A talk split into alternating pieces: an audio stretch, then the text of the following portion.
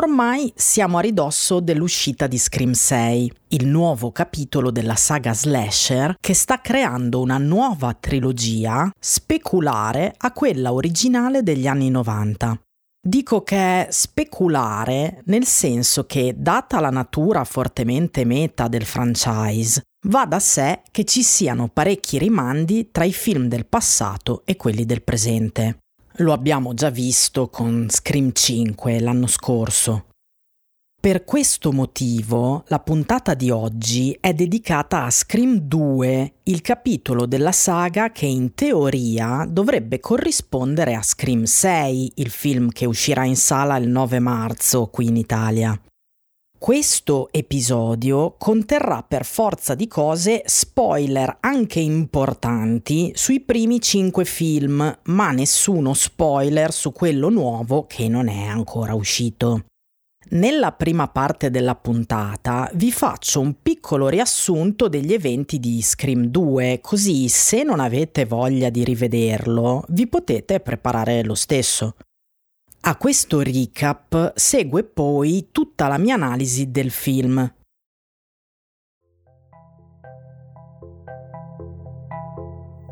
Io sono Sara Mazzoni e questo è Attraverso lo schermo, il podcast che vi racconta come sono costruite le storie audiovisive di film e serie tv.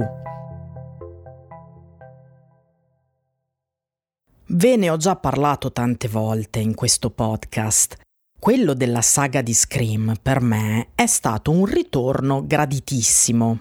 Apprezzo la cura con cui è stato realizzato il suo primo legacy sequel, di cui vi ho abbondantemente parlato negli episodi 1 e 2 di questo podcast, che esplorano non solo il quinto film, ma il concept generale della saga.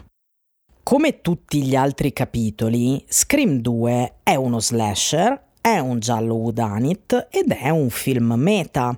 Per la spiegazione di questi termini vi rimando nello specifico al secondo episodio del podcast.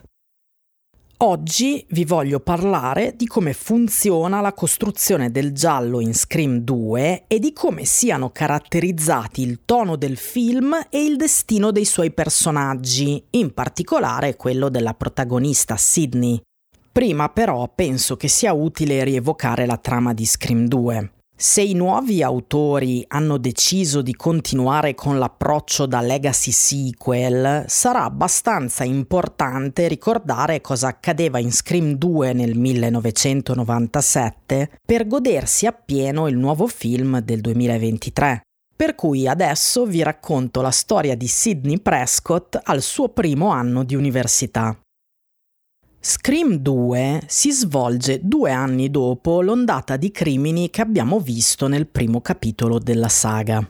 Per chi non se lo ricordasse, spoiler alert, gli assassini mascherati da Ghostface erano due studenti del liceo di Woodsboro, Billy Loomis e Stu Maker. Billy era addirittura il fidanzato della protagonista Sidney, la quale alla fine del film riusciva ad ucciderlo salvandosi. Durante i due anni successivi, la giornalista Gail Weathers, testimone dell'ondata di crimini, ha pubblicato un libro true crime che li racconta.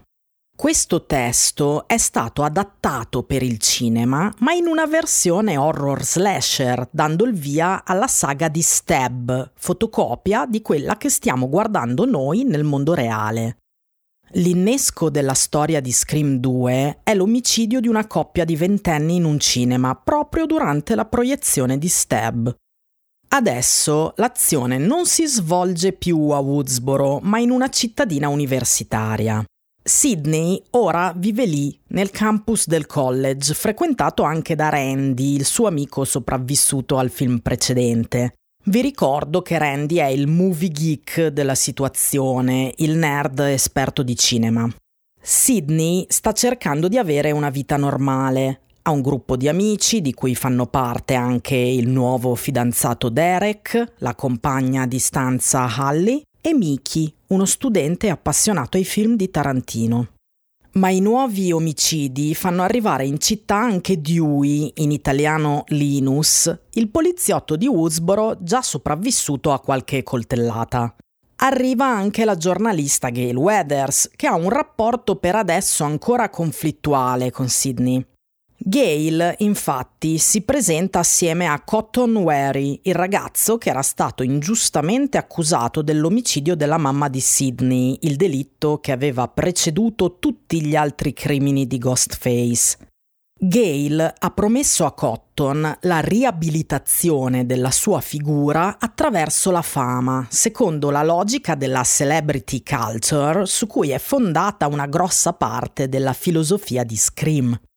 Cotton però avrebbe bisogno della collaborazione di Sidney, che invece rifiuta di partecipare con lui a interviste e talk show.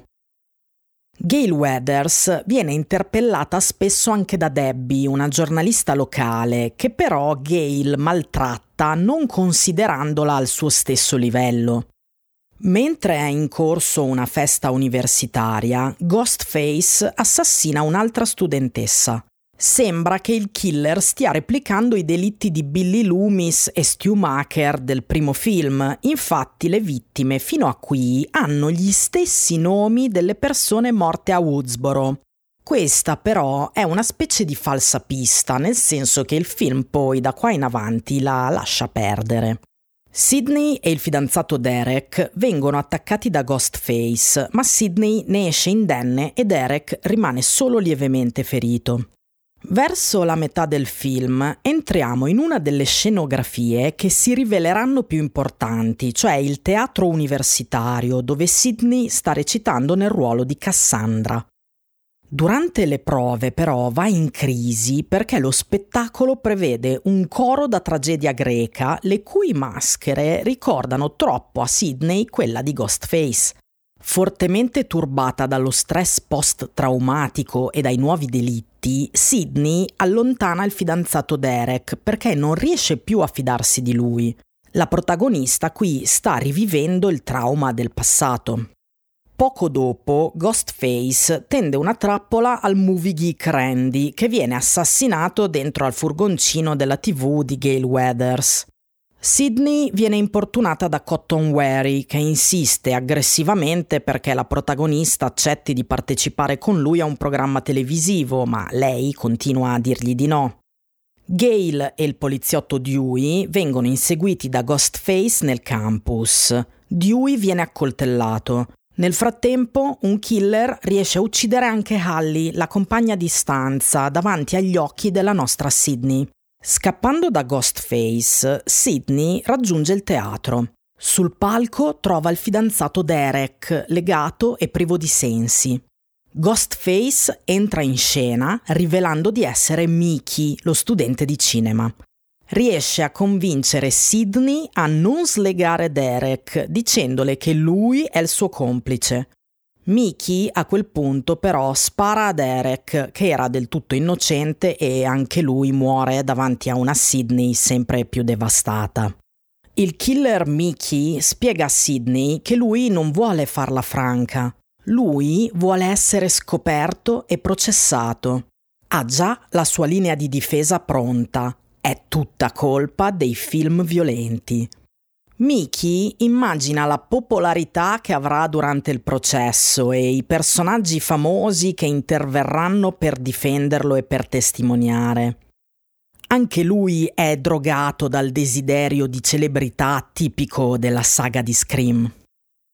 Entra in scena l'altra killer, la vera mente dietro a questa ondata di omicidi. Si tratta della giornalista locale che si aggirava per il campus, Debbie, che ora ha catturato Gail Weathers e l'ha condotta nel teatro. Sidney riconosce subito la vera identità del personaggio. È Mrs. Loomis, la madre di Billy, il fidanzato assassino del primo film. Mrs. Loomis spara a Mickey con lo scopo di scaricare tutta la colpa su di lui ottenendo un delitto perfetto. Anche Gail rimane ferita. Mrs. Loomis spiega a Sidney che il suo movente non è così anni 90 come quello di Mickey.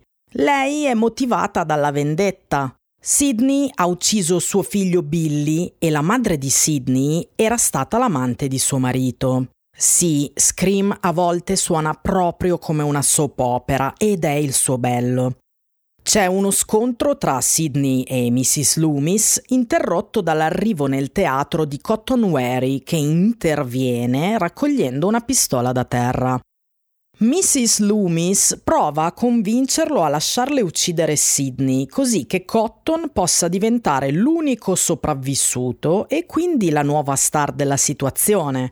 Sidney però dice a Cotton che parteciperà all'intervista in tv con lui e quindi Cotton spara a Mrs. Loomis. Sia Mickey sia Mrs. Loomis vengono uccisi senza una possibile ombra di dubbio, vengono letteralmente crivellati di colpi di pistola in omaggio ai film di Tarantino tanto cari a Mickey. Lo sottolineo perché sia chiaro che questi due personaggi non potranno mai riapparire nel franchise. La scena finale si svolge fuori dal teatro dove Gail, nonostante le ferite, inizia la sua cronaca degli eventi davanti alla telecamera. In quel momento una barella viene trasportata fuori, il poliziotto Dewey è sopravvissuto e Gail sale in ambulanza con lui, dando continuità all'unica vera trama romantica di Scream. Mentre i reporter assediano Sidney, lei dice loro di parlare con Cotton perché è lui l'eroe, premiandolo quindi con la celebrità che cercava. Il film finisce con Sidney che si allontana da tutto camminando attraverso il campus. Ecco, questa è la storia. Ma cosa abbiamo appena visto esattamente? L'aspetto che mi colpisce più duramente di Scream 2 è la cattiveria con cui la trama si accanisce contro la protagonista Sidney. È una crudeltà che, chissà come, mi prende alla sprovvista tutte le volte che riguardo questo film. C'è un lato faceto in Scream e nei suoi killer. Ghostface ha una fisicità da commedia slapstick a volte, cioè quella comicità fisica fatta di sberloni e cadute clamorose. Ghostface probabilmente è il mostro che prende più botte nell'intera storia dell'horror. Inoltre, la saga di Scream assume spesso i toni della commedia nera, per cui è facile scordarsi quanta aggressività ci sia invece nel suo lato del terrore. Parafrasando Miki, c'è parecchia violenza in questi film. Come dicevo, è una violenza che diventa ancora più sadica verso la povera Sidney, proprio qua in Scream 2. Ma prima ancora di prendersela con Sidney, questo sequel offre una dichiarazione di intenti con la sua scena di apertura. Come sapete già, tutti i film della saga iniziano con la sequenza che condurrà all'entrata in scena di Ghostface e a un omicidio efferato.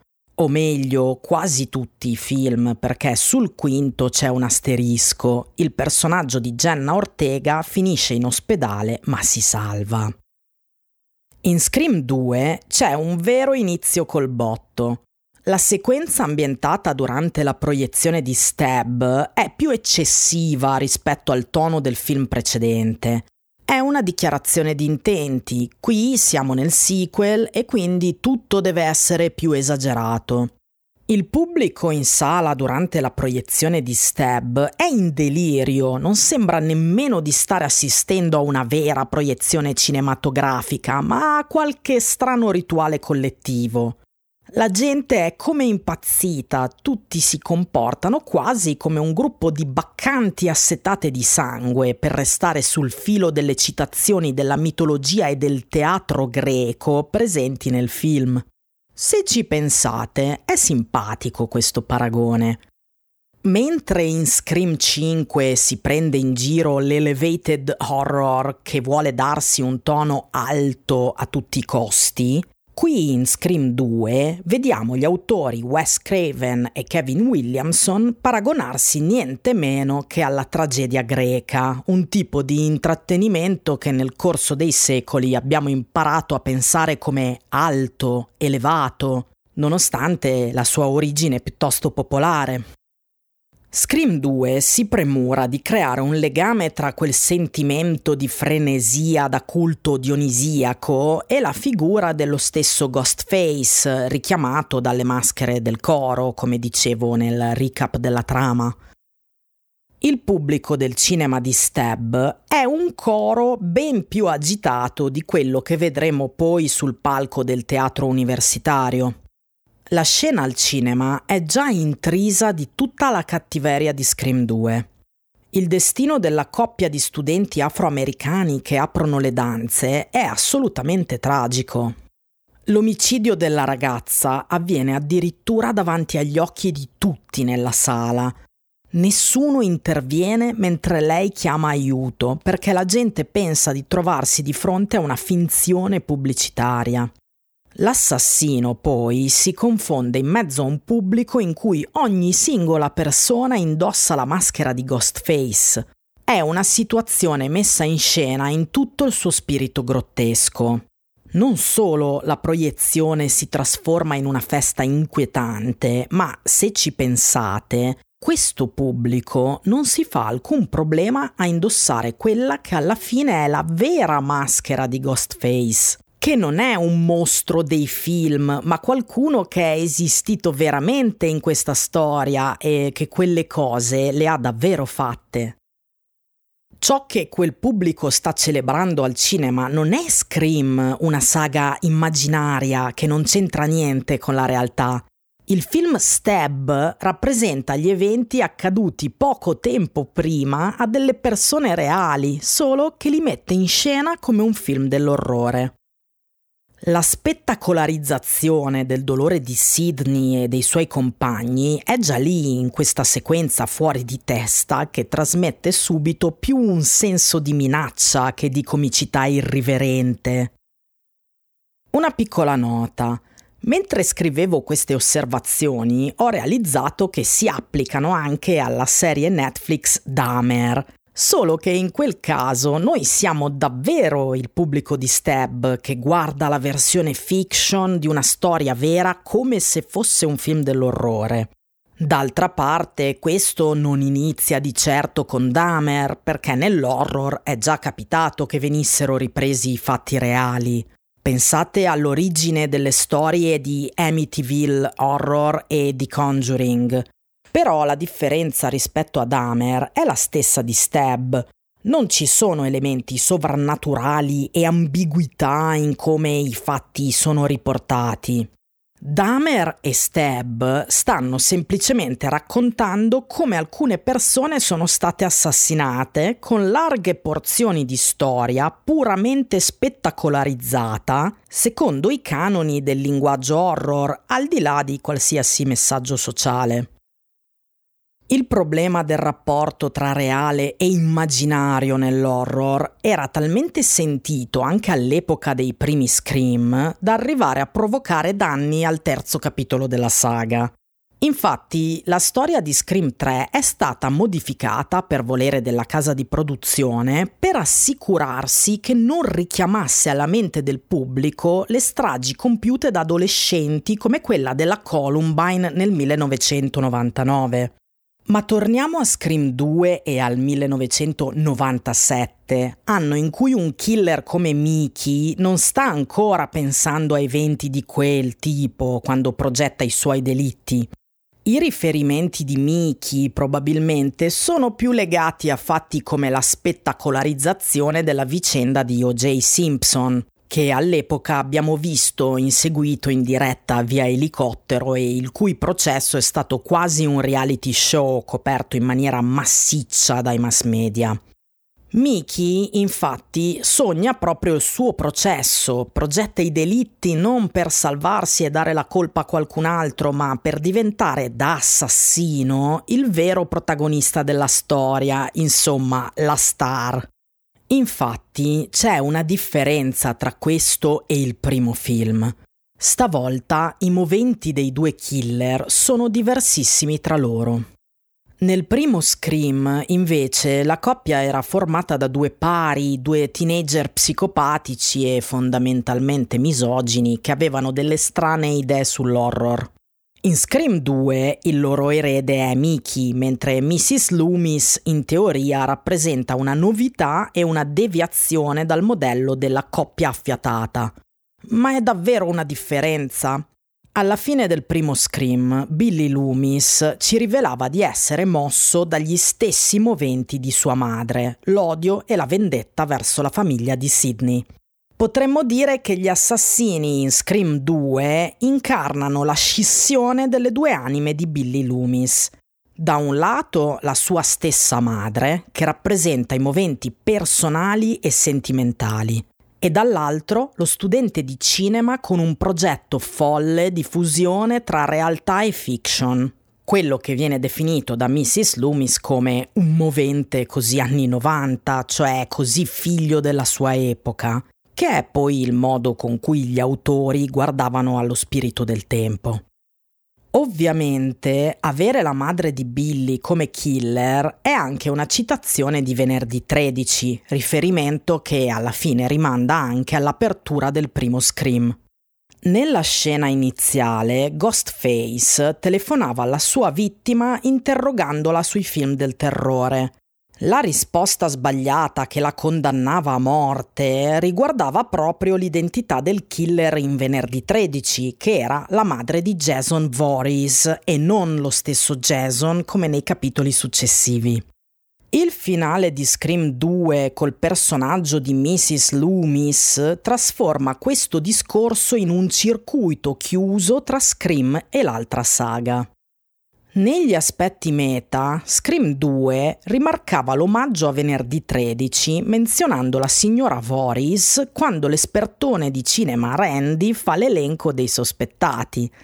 Randy sottolinea come Mrs. Voorhees fosse un'ottima assassina perché sovvertiva le aspettative dell'epoca, secondo le quali doveva essere sempre un uomo il killer. Vedremo cosa farà Scream 6 con questo elemento, visto che ci sono stati anticipati alcuni rimandi proprio a venerdì 13 nel trailer.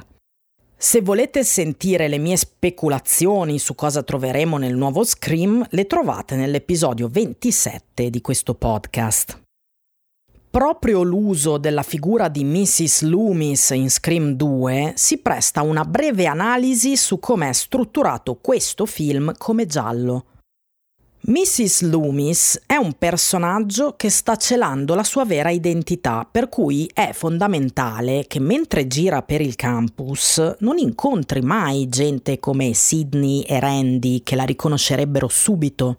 Viene allora creata una sottotrama che la mette a confronto solamente con Gail Weathers per rendere credibile il mancato riconoscimento, visto che Gail non è di Woodsboro. Viene poi rimarcato come Mrs. Loomis abbia cambiato parecchie cose del suo aspetto per venderci meglio questo snodo. Mentre si guarda il film c'è talmente tanta carne al fuoco e talmente tanti potenziali sospettati che un personaggio come Debbie, la falsa identità di Mrs. Loomis, si perde sullo sfondo e ce la possiamo anche dimenticare. A rinforzare la sua copertura c'è il fatto che Debbie rappresenta una linea comica. È un personaggio goffo e ridicolo, una signora di mezza età a cui non viene data nessuna importanza. La comicità è proprio quello che uccide la suspense, per cui diventa ancora più facile ritenere Debbie inoffensiva.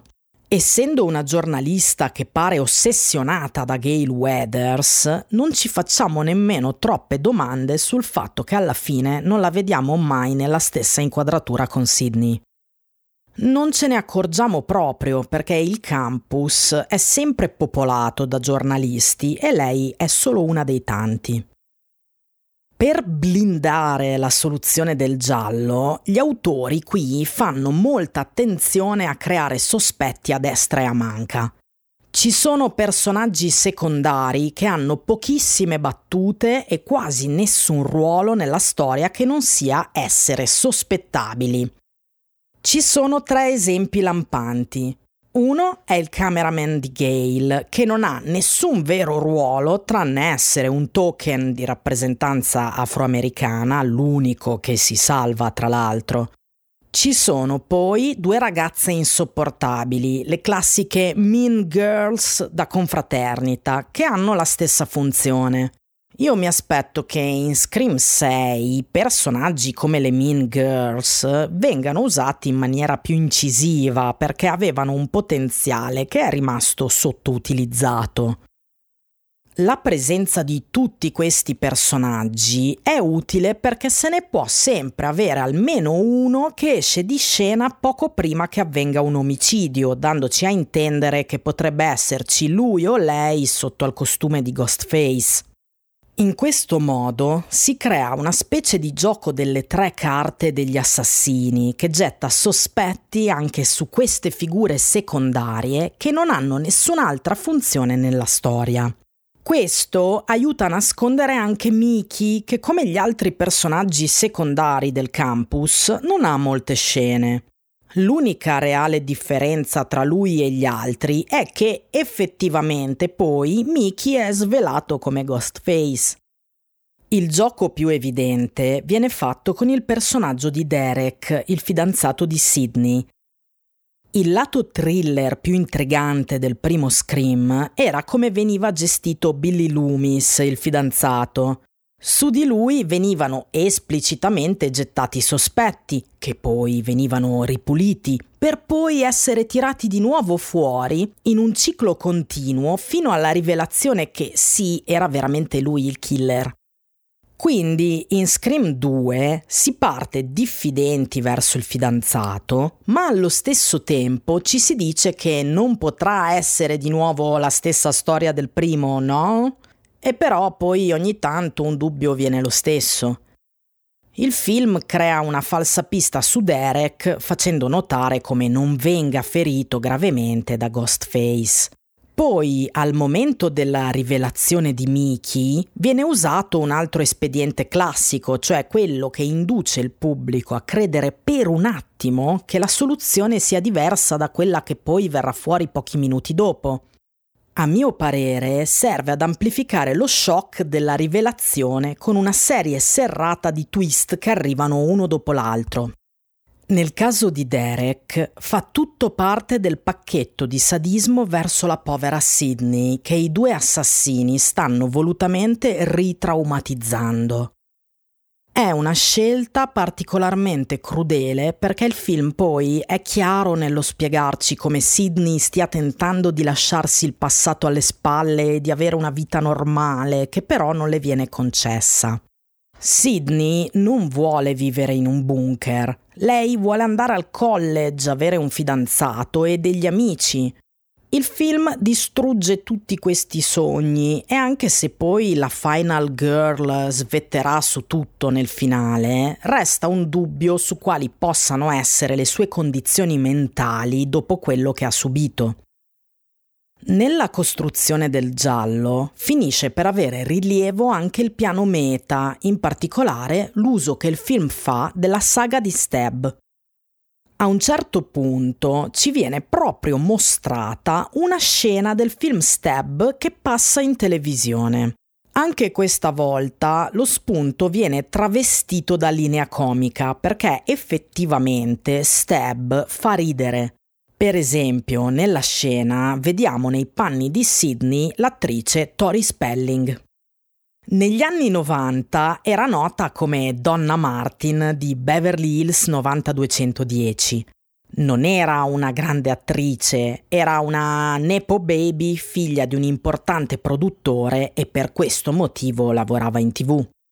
Tori Spelling viene usata per rappresentare un lato più simpaticamente trash della TV per adolescenti. L'ironia dell'operazione è farle interpretare in Stab un personaggio intensamente drammatico come Sidney. Il valore comico di questo inserto nasconde il fatto che la scena però serve a farci ricordare un pezzo di trama della backstory di Sidney e della famiglia Loomis, e cioè che Billy aveva ucciso la madre di Sidney un anno prima dei delitti, motivato dalla relazione tra la madre di Sidney e il padre di Billy. Questo sul momento non lo notiamo, ma ci servirà poi per capire intanto chi è Mrs. Loomis se non ci ricordiamo la vicenda e poi il movente stesso. Infatti, la scena di Stab recupera la backstory dello stesso Billy che parla di come sua madre avesse lasciato la famiglia in seguito alla scoperta della tresca. È un modo elegante di somministrarci queste informazioni rispetto a un banale flashback ed è coerentissimo con lo stile di Scream, in cui il lato meta è così importante. Come sempre, l'arrivo di un nuovo capitolo della saga è emozionante sia per il lato più ludico, cioè per come questi film sanno intrattenere, sia per gli aspetti più da nerd che mi trascinano in una spirale di ricerca e paragoni con i capitoli precedenti. La saga di Scream è un grosso puzzle che riflette su se stesso e sulle regole della serializzazione nei film horror. Il mattoncino alla base della prossima uscita in teoria è proprio Scream 2, per cui spero che questa puntata vi sia stata utile per fruire al meglio del film che arriverà.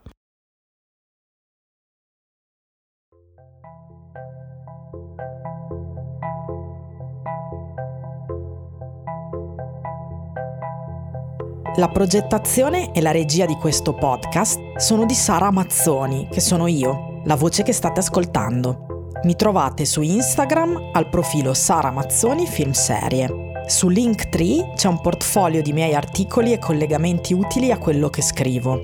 Trovarlo è facilissimo, basta che digitate in un motore di ricerca le parole Sara Mazzoni Linktree.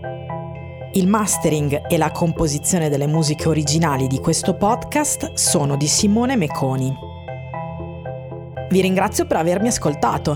Ci ritroveremo presto attraverso lo schermo.